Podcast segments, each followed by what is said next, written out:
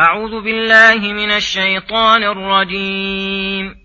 فما أوتيتم من شيء فمتاع الحياة الدنيا وما عند الله خير وأبقى للذين آمنوا وعلى ربهم يتوكلون.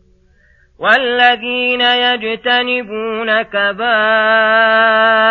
الإثم والفواحش وإذا ما غضبوا هم يغفرون والذين استجابوا لربهم وأقاموا الصلاة وأمرهم شورى بينهم ۖ وأمرهم شورى بينهم ومما رزقناهم ينفقون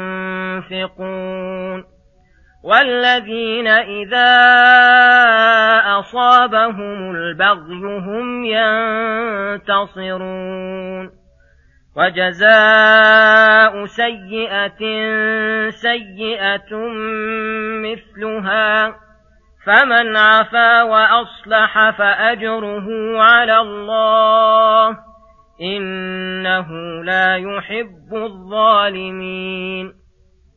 ولمن انتصر بعد ظلمه فأولئك ما عليهم من سبيل.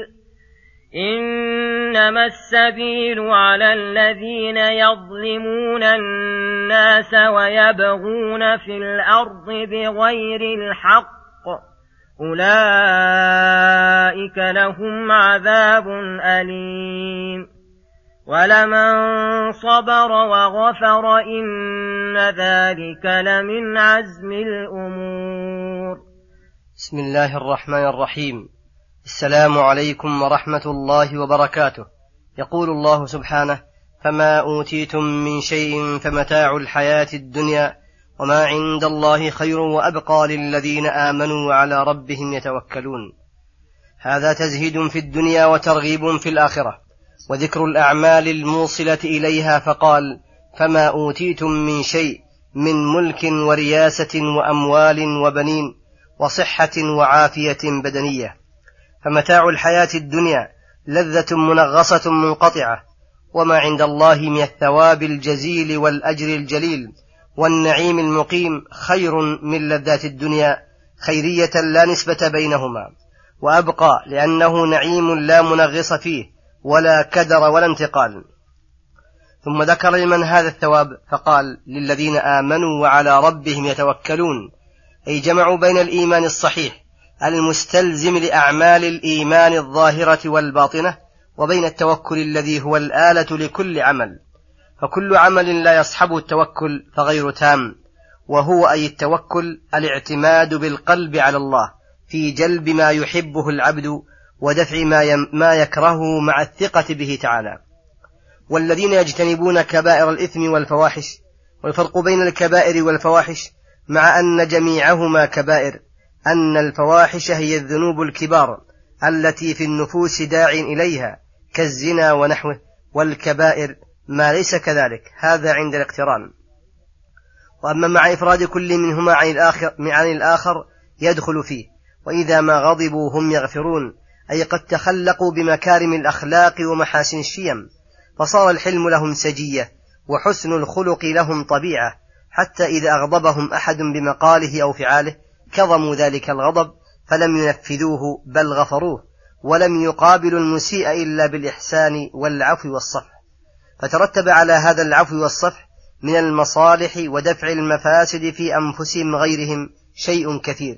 كما قال تعالى ادفع بالتي هي أحسن فإذا الذي بينك وبينه عداوة كأنه ولي حميم. وما يلقاها إلا الذين صبروا وما يلقاها إلا ذو حظ عظيم. والذين استجابوا لربهم أي انقادوا لطاعته ولبوا دعوته وصار قصدهم رضوانه وغايتهم الفوز بقربه. من استجابة لله إقام الصلاة وإيتاء الزكاة. فلذلك عطفها على ذلك من باب عطف العام على الخاص الدال على شرفه وفضله فقال وأقاموا الصلاة أي ظاهرها وباطنها فرضها ونفلها ومما رزقناهم ينفقون من النفقات الواجبة كالزكاة والنفقة على الأقارب ونحوهم والمستحبة كالصدقات على عموم الخلق وأمرهم الديني والدنيوي شورى بينهم أي لا يستبد أحد منهم برأيه في أمر من الأمور المشتركة بينهم. وهذا لا يكون إلا فرعا عن, اجتماع عن اجتماعهم وتوالفهم وتوادهم وتحابهم. فمن كمال عقولهم أنهم إذا أرادوا أمر من الأمور التي تحتاج إلى إعمال الفكر والرأي فيها اجتمعوا لها وتشاوروا وبحثوا فيها حتى إذا تبينت لهم مصلحة انتهزوها وبدروها. وذلك كالرأي في الغزو والجهاد وتولية الموظفين لإمارة أو قضاء أو غيرهما. وكالبحث في المسائل الدينية عموما فإنها من الأمور المشتركة والبحث فيها لبيان الصواب مما يحبه الله. وهو داخل في هذه الآية. والذين إذا أصابهم البغي أي وصل إليهم من أعدائهم هم ينتصرون بقوتهم وعزتهم ولم يكونوا أذلاء عاجزين عن الانتصار.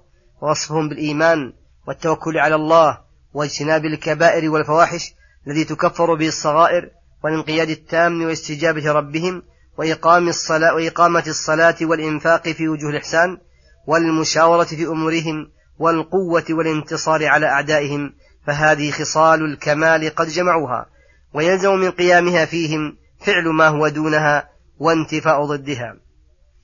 ثم ذكر الله في هذه الآية مراتب العقوبات وأنها على ثلاث مراتب عدل وفضل وظلم. فمرتبة العدل جزاء السيئة بسيئة مثلها لا زيادة ولا نقص.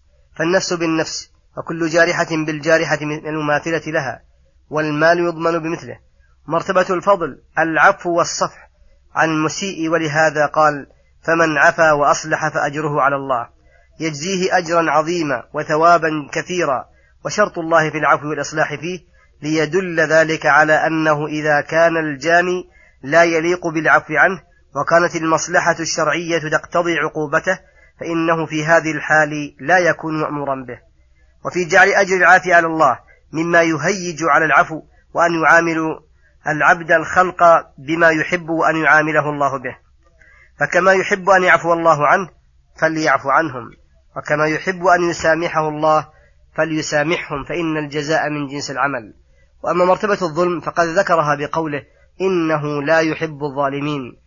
الذين يجنون على غيرهم ابتداء أو يقابلون الجاني بأكثر من جنايته فالزيادة ظلم.